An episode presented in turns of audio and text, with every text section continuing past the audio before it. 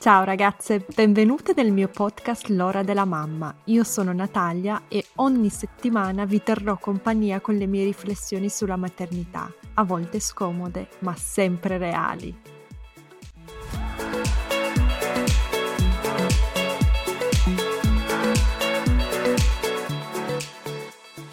Fuani Marino, autrice del libro Svegliami a mezzanotte, che è un po' un'autobiografia e un po' un saggio.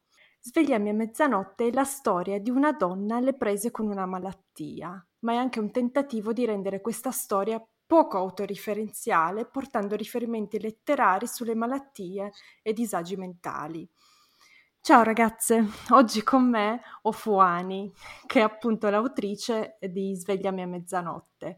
Qualcuna di voi qualche settimana fa, o forse già mese fa, mi ha mandato la sua intervista e poi nel giro di pochissime settimane tantissime altre ragazze, mamme, mi hanno, mi hanno riferito eh, del suo libro che è diventato quasi un caso editoriale in Italia, credo, e ho deciso di intervistarla. Ciao, Fuani. Ciao, Natalia. Quindi eh, è stato un successo il tuo libro, Svegliami a mezzanotte? Beh, sicuramente mh, ha raccolto molti, molti consensi, ha avuto visibilità perché racconta una storia eh, forse un po' unica, nel senso che come tu hai detto giustamente, eh, parla di una, di una donna alle, alle, prese con una malattia, che però è una malattia mentale, quindi eh, qualcosa che da noi si continua diciamo, a tenere in genere nascosto e delle conseguenze di questa malattia, fra cui una, un tentativo di suicidio, per cui a volte si tende a parlare di questi argomenti però in terza persona, è raro che ci si esponga parlandone in prima e quindi raccontando un'esperienza privata.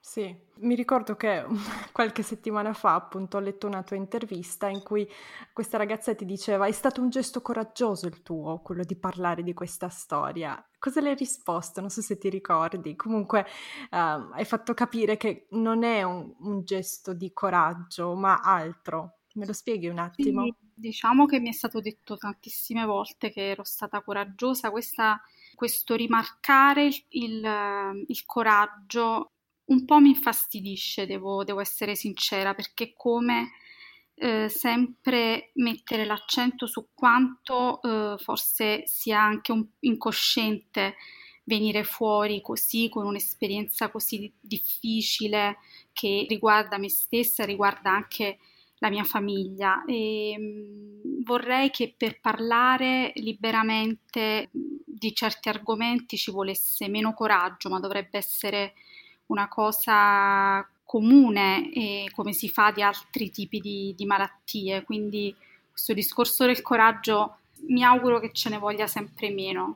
Capisco quello che dici, vergogna, coraggio, ho capito benissimo, credo almeno di aver capito quello che intendi, anche perché la tua storia, sei una mamma, uh, sei la mamma di Greta e la tua storia inizia quando, uh, nel libro almeno, quando Greta ha quattro mesi, è luglio, è un'estate torrida, a quattro mesi dalla nascita della tua bambina, tenti il suicidio eh, la storia di Svegliami a mezzanotte è una storia che mi ha colpito tantissimo perché francamente sapevo poco di questo argomento, mi ha aperto un mondo, mi ha insegnato tantissimo e grazie, tra l'altro grazie, perché è difficile essere sensibili su questi argomenti quando non ne capisci tanto e quello che stavi dicendo prima sul parlarne di più credo che sia la cosa migliore da fare. Ci racconti un attimo di cosa parla il libro? Sì, il libro diciamo che parla della mia esperienza, quindi del mio dover accettare una, un disagio psichico che è venuto fuori un po' all'improvviso quando io ero diciamo nel pieno delle mie, delle mie cose, della mia vita, ero sposata da poco, avevo 30 anni e lavoravo come giornalista mh, all'interno di un quotidiano e, e desideravo molto eh, diventare mamma perché appunto era qualcosa che accarezzavo sin da, sin da bambina, sin da ragazzina. E, quando poi eh, invece lo sono diventata, una serie di fragilità sicuramente pregresse, eh, disturbi di, di, ansia e depressione mi hanno fatto eh, vivere in maniera assolutamente drammatica, mi sono sentita inadeguata, mh, mm, mi sono sentita eh, schiacciata anche da, da, da, questo peso, da questa responsabilità dell'aver messo al mondo eh, un altro essere, un'altra persona di cui ero totalmente responsabile e tutte noi mamme sappiamo quanto eh, l'occuparsi di un neonato, di un bambino piccolo sia qualcosa di totalizzante e mm, non credo che tutte le donne riescano a calarsi eh, in questo ruolo in maniera automatica e nel mio caso non, non è stato così, per cui io poi da, da questo tentativo di suicidio eh, sono, al, al quale sono sopravvissuta in maniera piuttosto miracolosa, parlo diciamo di tutte le mie difficoltà e anche di quello che precede e segue questa caduta, questa caduta di quattro piani che quindi però è una caduta fisica ma anche metaforica, diciamo, nella, perché segna uno spartiacque nella mia vita fra quello che c'è stato prima e quello che poi ha seguito.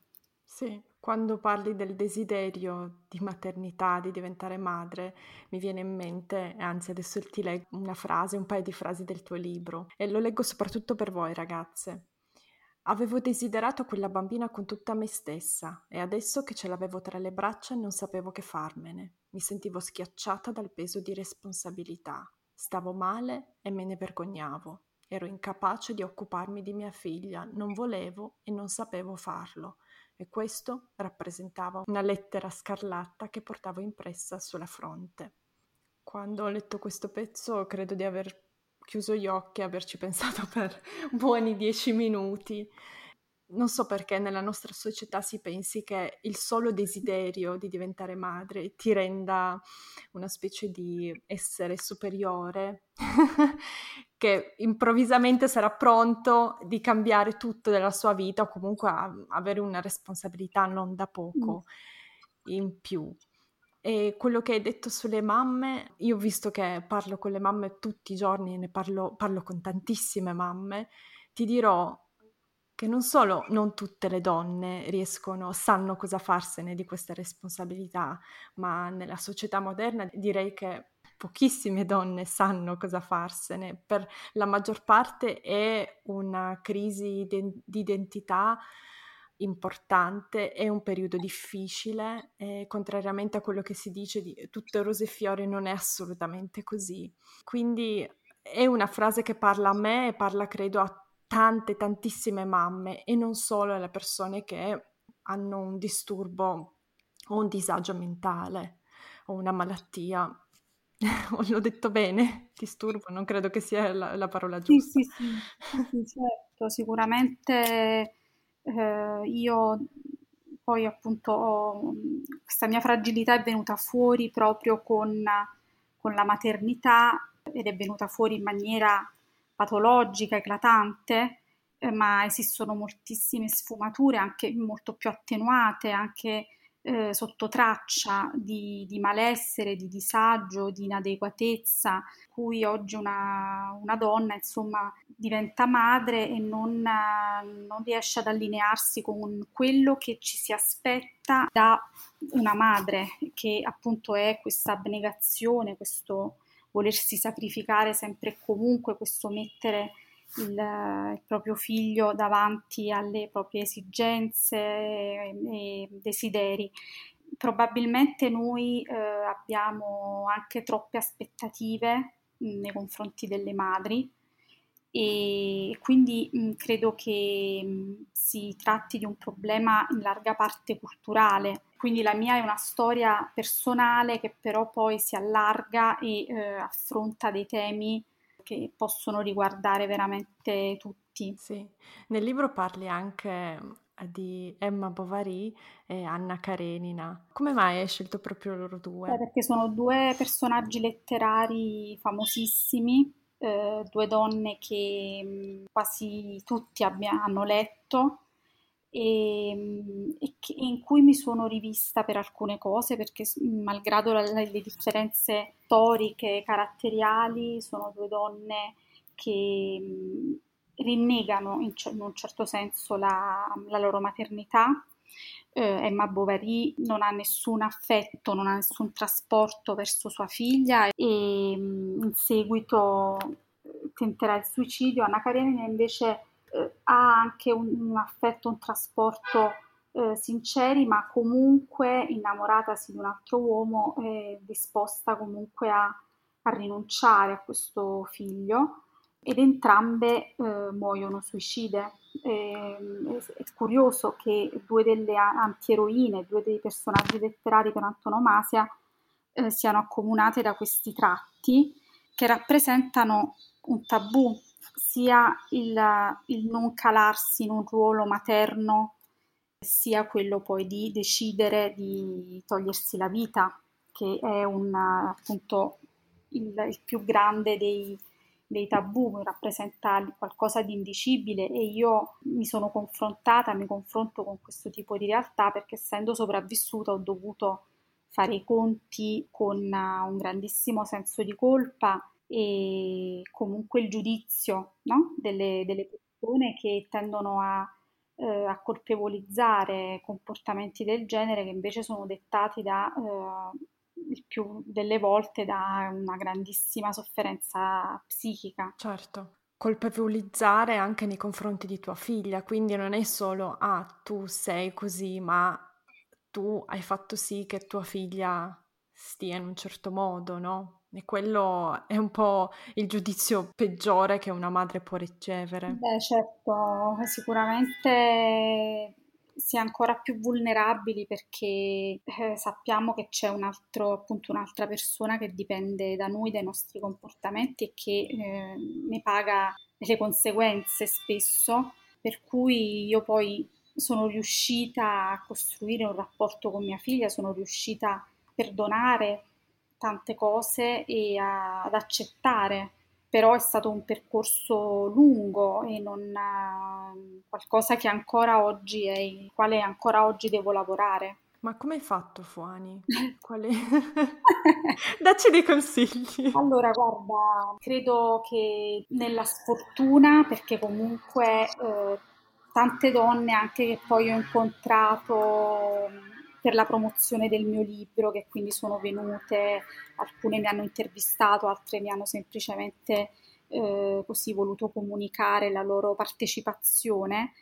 Eh, diciamo che sono stata fortunata nella sfortuna perché eh, ho incontrato poi delle persone anche da un punto di vista medico che hanno saputo supportarmi poiché avevo moltissime lesioni, moltissimi danni fisici, eh, io mi sono potuta eh, dare dei, dei, mesi in cui ero ricoverata, ero seguita da un punto di vista fisico e psichico e quindi è stato un processo molto lento in cui io sono un attimo uscita sia dalla, dal dovere di occuparmi in prima persona della, della bambina e sia di sentire quindi questo senso di inadeguatezza. Ho potuto staccare per poi invece eh, ricominciare a eh, diciamo essere in prima linea sempre però supportata in questo anche eh, è una cosa che mi sento di, di, dire nel senso che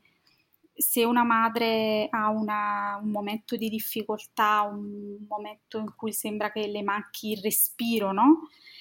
deve necessariamente ascoltare queste, queste sensazioni, non le deve reprimere deve cercare comunque di farsi aiutare da un punto di vista psicologico, ma anche delegando parte delle sue incombenze al partner, che comunque appunto anche qui c'è un discorso di, di, natura culturale perché il lavoro di cura, di accudimento ricade solo o per lo più sulla figura materna, mentre invece c'è una coppia genitoriale che dovrebbe insomma cooperare nella crescita poi del figlio o dei figli.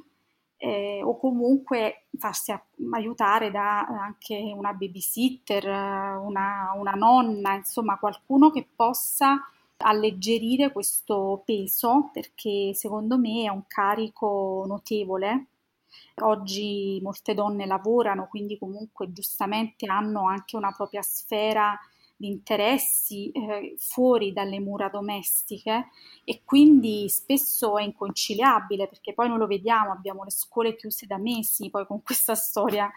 Cioè, il nostro non è un paese che tende ad alleggerire la figura materna, anzi sì. tende a volerla sempre caricare, colpevolizzandola o comunque mettendo al centro quelle che sono altre priorità quindi bisogna invece appunto eh, trovare i propri spazi che sono vitali a mio avviso. Sì, anche secondo me. Anzi, aggiungo, visto che ho letto da pochi giorni un, un articolo sul burnout uh, genitoriale, mm-hmm. esaurimento credo che si chiami in italiano, esaurimento mm-hmm. materno, parentale, genitoriale, e uno dei cinque punti, mi ricordo, era proprio, eh, de, una, una, delle cinque categorie a rischio erano proprio le mamme full time, attenzione, nemmeno le mamme che lavorano, ma le mamme sì. che si occupano della famiglia, dei figli, della casa a tempo pieno. Quindi attenzione anche a voi mamme che vi occupate, che in Italia credo che siate il 30%, che è tanto, attenzione anche voi avete bisogno, avete diritto di avere dei tempi o dei momenti per, solo per voi, anche giornate se vogliamo. Certo, quello può essere, può essere davvero un'arma a doppio taglio perché si viene proprio fagocitati no? in, questo, in questo ritmo che si ripete incessantemente giorno dopo giorno con la cura della casa, con la cura dei figli e magari appunto con un partner che non collabora e proprio perché lo si fa a tempo pieno non si può contare neanche magari su quei, quegli aiuti di babysitter eh, che invece una donna che lavora magari riesce a, a concedersi. E il burnout in generale è qualcosa che riguarda tutte le figure eh, che si dedicano alla cura e all'accudimento, anche gli infermieri, anche il personale medico spesso va incontro a questo tipo di esaurimento perché in generale il lavoro di cura che da, da secoli viene delegato alle, alle figure femminili è, insomma, è qualcosa di pesante da portare avanti. Sì, e ci si dimentica, soprattutto nel caso delle mamme, e soprattutto vivendo in una società che idealizza il lavoro della mamma, gli impegni di una madre e um, il tempo con i bambini, è difficile non incorrere nel burnout, è difficile darsi degli spazi, è difficile anche pensare di poterseli concedere. Uh, lo sai che eh, a me a volte scrivono, sì. ma mi ricordo che l'ho pensato anch'io prima che mia figlia andasse al nido, perché io vivo all'estero, quindi non ho neanche, uh, sono sposata con un uomo austriaco, quindi non ho neanche i miei genitori, non ho i suoceri, non ho nessuno qua. Eh. E mi ricordo che il primo anno io a volte sognavo di ammalarmi cioè, sognavo, dicevo, eh. ah vabbè, ho un po' di mastite, eh, mal che vada finisco in ospedale 3-4 giorni, e forse è meglio così, così mi riposo. Cioè, ti rendi conto, non erano neanche pensieri, cioè, era, veramente sembravano delle allucinazioni. Questo modo di pensare non, non è sicuramente qualcosa di, di positivo, perché da, né da un punto di vista fisico né da un punto di vista psichico, e perché appunto una, una madre madre, poi esaurita, riverserà inevitabilmente sui propri figli una serie di frustrazioni, eh, di ansie o li caricherà a sua volta di una serie di, um, di, aspettative troppo alte. Bisognerebbe mettere al centro quello che è il benessere della, della famiglia, della madre, ma vediamo che purtroppo nel nostro paese con, no, non è assolutamente così e magari rispetto anche ad altri paesi, adesso non so come va in Austria, però credo che rispetto sicuramente paesi del nord Europa eh, noi siamo molto molto indietro. Sì, culturalmente l'Austria non è tanto distante dall'Italia, per cui le donne comunque tendono a prendere le responsabilità, i figli, famiglia, però c'è il welfare, cioè a Vienna non, non, non, possiamo lamentarci perché gli asili ci sono, costano poco, quindi anche chi come me non ha supporto della famiglia noi possiamo lavorare entrambi, l'asilo non ci costa, ci costa pochissimo, quindi sì, è possibile eh, si fa, non è un problema. Ma torniamo a te. Mi hai detto prima che desideravi una gravidanza anche prima di rimanere incinta di tua figlia, volevi diventare mamma già da piccola, ma ti ricordi come pensavi che sarebbe stato essere mamma? No, avevo un'immagine completamente mm, falsata ed edulcorata della maternità, pensavo sì, che, e addirittura pensavo di volere tre figli in realtà. Bambina sognavo di avere quindi anche magari una famiglia numerosa. E invece poi nella, nella realtà dei fatti ero poco in sintonia con i miei stessi desideri. Questa è una cosa che io ho imparato soltanto successivamente facendo della, della psicoterapia, perché appunto io invece sono una persona che ha molto bisogno dei suoi spazi, ha bisogno appunto di, di poter scrivere, di poter leggere, di poter lavorare. E, e sappiamo che queste sono cose difficili da conciliare comunque con eh, la cura di bambini piccoli uno, figuriamoci tre. Eh, per cui sì, sicuramente avevo introiettato tutta una serie di proiezioni che eh, ci vengono date sin da bambine, che appunto giochiamo con il bambolotto, ma eh, poi di fatto un figlio non, non è un bambolotto. E quindi credo che sì, è stato anche un po' quello che mi ha fatto crollare perché è come se appunto io fossi arrivata, diciamo, a costruire tutta una serie di cose anche dal punto di vista lavorativo e mi ero sposata, avevo avuto la bambina, eccetera, però poi di fatto eh, mi conoscevo molto poco, sapevo molto poco dei miei reali desideri, dei miei reali bisogni. Sì. Come scrivi nel libro, eh, vi lascio un'altra citazione perché me le sono segnate.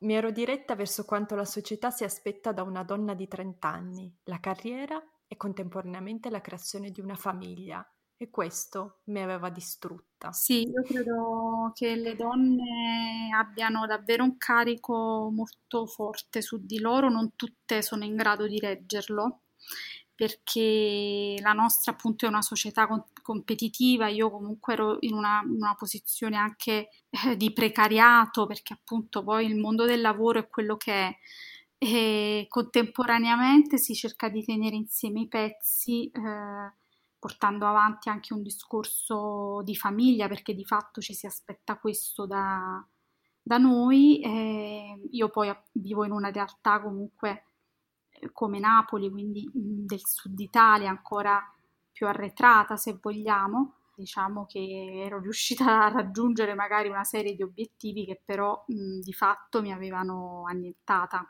Sì, purtroppo è una storia, lo sento spesso, quello che voglio dire è che ci sono tante donne che hanno un vissuto simile, magari non proprio la stessa storia che racconti tu nel libro, ma un vissuto molto simile, un vissuto difficile perché a causa dell'idealizzazione della maternità, della competitività nel mondo del lavoro, anche grazie al fatto che pur lavorando, studiando, eccetera, le donne in Italia non sono... Non si punta su di loro, sicuramente devono faticare molto di più per avere gli stessi risultati rispetto ai loro coetanei maschi e questo è tanto più vero in alcune realtà come magari oggi appunto si tende un po' a mettere in luce il fatto che magari eh, i, gli editorialisti siano tutti maschi o all'interno delle riunioni dei comitati direttivi siano tutti maschi eh, queste sono tutte cose che poi appunto eh, si ripercuotono su di noi. Sì, e non solo sono maschi, sono maschi che molto spesso hanno una famiglia,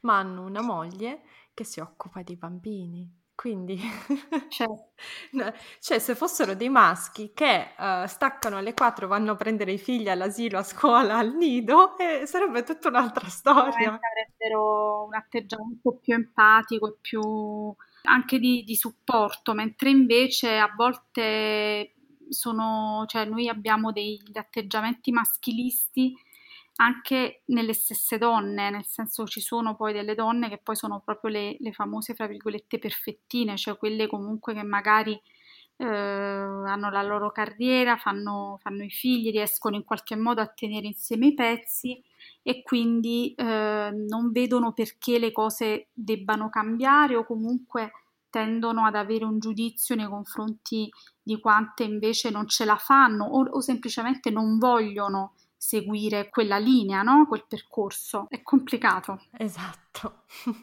Ma parliamo anche della depressione postpartum. Uh, tu eri al corrente dei rischi della depressione postpartum prima di averla con la nascita di tua figlia, poi magari ci racconti anche la storia dell'allattamento. Sì, allora, diciamo che ovviamente io sapevo che esisteva la depressione postpartum, avevo sentito parlare del baby blues, pur avendo io sofferto prima di restare incinta di uh, un episodio di depressione, un episodio di ansia importante nessuno, né psicologa, psichiatra, ginecologo, aveva pensato nel momento in cui io ero rimasta incinta di allertarmi, nel senso di dire guarda che comunque verosimilmente nel postpartum, che è un momento in generale complicato, dove ci sono delle, degli sbalzi ormonali, dove comunque quando si diventa madri per la prima volta bisogna appunto eh, far fronte a dei cambiamenti fisici, cambiamenti eh, sociali, quindi del, del proprio ruolo, della propria identità, è facile che si ripresentino certi, certi problemi. Eh, semplicemente mi hanno scalato i farmaci, abbiamo tolto magari dei farmaci che io prendevo all'inizio della gravidanza e sono stata un po' lasciata a me stessa, non ho trovato eh, né un raccordo fra i diversi medici né comunque un atteggiamento che tendesse a prevenire, eh, mentre invece mm, io credo che sia proprio questo un po' il punto perché in generale um, alle donne che, che, partoriscono si tende magari a, a subito a chiedere, a vedere il bambino giustamente a controllare i diversi parametri, si tende a eh, incentivare l'allattamento al seno che per carità quando è possibile ben venga, eh, ma alla madre magari nessuno chiede come, come, si senta realmente, sia che abbia avuto prima una, degli episodi di, di disagio psichico, sia che non ne abbia avuti, ci vorrebbe qualcuno, insomma, all'interno proprio delle, dei reparti di, di ostetricia, di ginecologia, che si occupasse anche di questo aspetto. Nel mio caso io diciamo ho avuto un parto prematuro eh, dovuto probabilmente appunto a uno stato di, di, ansia che tende poi a manifestarsi eh, così con una rottura delle acque, quindi prima del termine, alla 34esima settimana e eh, la bambina è stata quindi in incubatrice, ha avuto comunque un distress respiratorio. Questo mi ha gettato in una situazione proprio di grande allarme, di grande confusione sin, da, sin dalle prime ore. Io proprio diciamo sono andata un po' via di testa e eh, nel momento in cui ho fatto presente questo al mio psichiatra mh, si è preso tempo perché darmi dei farmaci avrebbe compromesso l'allattamento e lui credeva che magari invece proprio allattare la bambina potesse eh, così favorire comunque una, un legame con lei, eccetera. Questo è stato un errore secondo me eh, molto grave, eh, grave proprio il fatto che si tenda mh, a privilegiare un allattamento naturale eh, in una condizione di, di, disagio psichico forte perché è come se si stesse mettendo prima la madre della donna della paziente.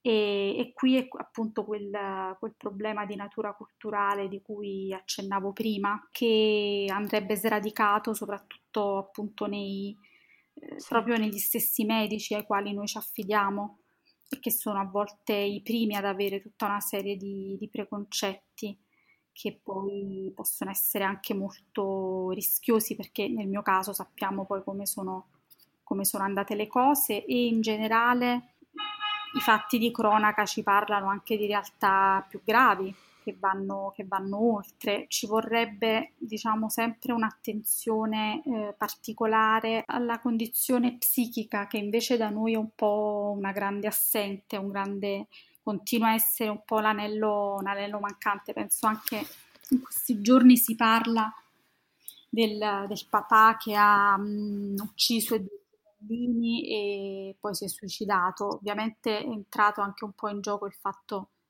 che non accettasse, lui non accettava la separazione, quindi un po' il discorso femminista. Io invece credo che in alcune circostanze ci vorrebbe un occhio molto più attento mm-hmm. a certi tipi di fragilità che poi possono degenerare. Assolutamente. Sì, questa scelta del tuo psichiatra di uh, favorire l'allattamento invece di aiutare una paziente, sono d'accordo con te. non dovrebbe succedere, purtroppo però. Sì, dobbiamo, ma questo lo, dico, lo dicono anche le mamme quando mi scrivono spesso, dobbiamo sempre avere in mente che i dottori, anche il pediatra con cui andate, da cui andate quando vi nasce un bambino, è prima di tutto una persona. Quindi avrà tutta una serie di pregiudizi culturali. Partiamo anche da quello. Sì, sì, no, infatti, per cui secondo me appunto è ancora più importante parlare, tenere acceso il dibattito su questi temi, su questi argomenti, in modo tale che non ci siano donne sprovvedute, donne che comunque non sanno neanche come a chi indirizzarsi. Non... Ho immaginato tante volte di tornare indietro, no? di fare scelte diverse, uh-huh. e di aver avuto magari la prontezza di dire no, effettivamente io non, non voglio allattare, per esempio, perché non mi sento bene, perché non... ma una donna dovrebbe essere libera io credo in ogni caso eh, di, di, di, decidere se diventare madre o uh-huh. non diventare madre, allattare o non allattare, cioè sono tutti temi dove invece sì, c'è sempre un'ingerenza no? della, della società, si crede, ci si sente comunque in dovere di dare delle spiegazioni e questa è una cosa diciamo sì. appunto pericolosa e eh, che io sento molto, sento molto come, come argomento per cui sono, sono, contenta sempre di, di, parlarne e di affrontare questi, questi temi. Sì, grazie Fuani, mi, mi, mi, sento onorata della tua sincerità, davvero. è, è, una cosa più unica che rara, sono davvero... Um, davvero contenta di averti contattata. Ma parliamo ancora un attimo della depressione postpartum credo che ci sia, come hai detto tu, tantissima in- ignoranza intorno a questo disagio. E se tu potessi fare in modo che tutti sapessero una cosa o delle cose su questo tema, cosa sarebbe? Allora, diciamo che io farei un discorso più generale proprio sulla depressione in sé. Poi, vabbè, nel, nel caso del postpartum eh, si manifesta appunto eh, in una donna che è appena diventata mamma o comunque che lo è diventata da poco, ma in generale si tende a non, a, non accettare, a non comprendere ancora cosa significa essere clinicamente depressi avere un episodio depressivo perché eh, si crede che appunto una persona depressa, mamma o non mamma, eh, possa essere spronata magari a reagire.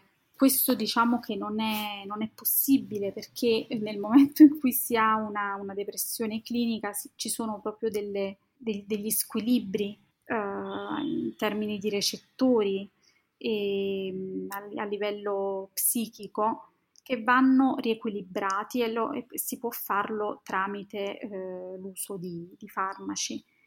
Per cui ehm, io credo che sia molto importante accettare e comprendere che la depressione è una malattia e che quindi eh, non è un capriccio della persona. Eh, la, la, donna che va in depressione e quindi non riesce a occuparsi del proprio bambino, sta tutto il giorno in pigiama eh, con lo sguardo fisso nel vuoto o a letto perché non, non ha neanche la forza di alzarsi, non sta facendo, diciamo, non si sta divertendo, perché invece si tende molto appunto ancora a colpevolizzare, come se una persona che eh, sviluppa un tumore le si potesse dire eh, però perché ti è venuto, sei, sei proprio una cattiva persona che ti è venuto questo tumore. Io faccio un po', uso un po' questo, questo paragone perché credo che eh, appunto è, è forte, un paragone forte che però è forse necessario per far passare mm-hmm. questo messaggio. E anche la mia volontà di scrivere il libro, di raccontare la mia esperienza in barba a tutti i formalismi e eh, a tutte le, le, questioni della privacy, è stato proprio perché io mi sono sentita a un certo punto esasperata dal fatto che eh, il mio disturbo non venisse riconosciuto, non venisse accettato e, e, il fatto anche di dovermi sentire in colpa per qualcosa che mi ha eh, comunque cambiato la vita e certo non me l'ha cambiata in meglio. E quindi io credo appunto che purtroppo le statistiche parlano chiaro, si tratta, la depressione è qualcosa di molto frequente, un po' il male del secolo se vogliamo. Certo. Tutti noi ab- abbiamo un parente, un amico, qualcuno che ha sofferto o soffre di depressione. La, la prima cosa che io mi sento di dire è comunque di rispettare questa persona perché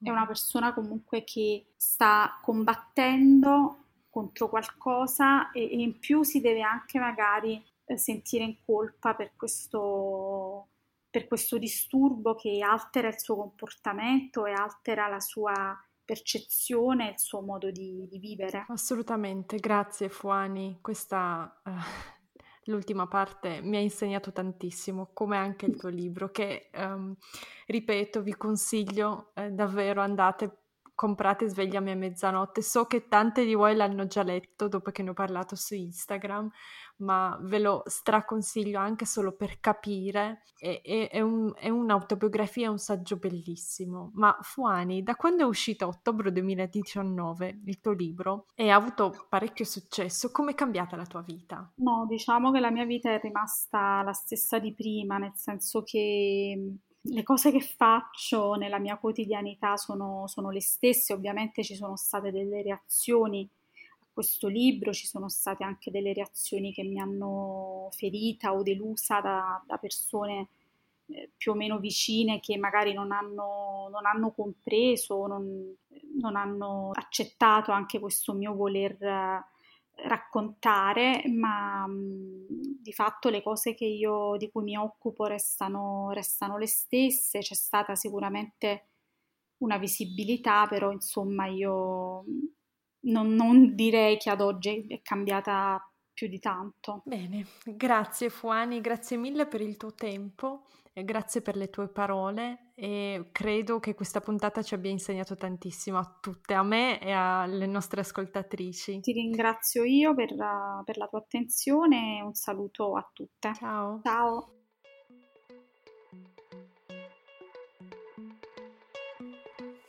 Wow, siete arrivate fin qui! Spero che questa puntata vi sia piaciuta e aspetto i vostri feedback. Potete scrivermi su Instagram o mandarmi un'email. Tutte le info sono nella descrizione. Non vedo l'ora di sentire cosa ne pensate. Ricordatevi di schiacciare il tasto segui in modo da non perdervi le puntate future. A presto e grazie!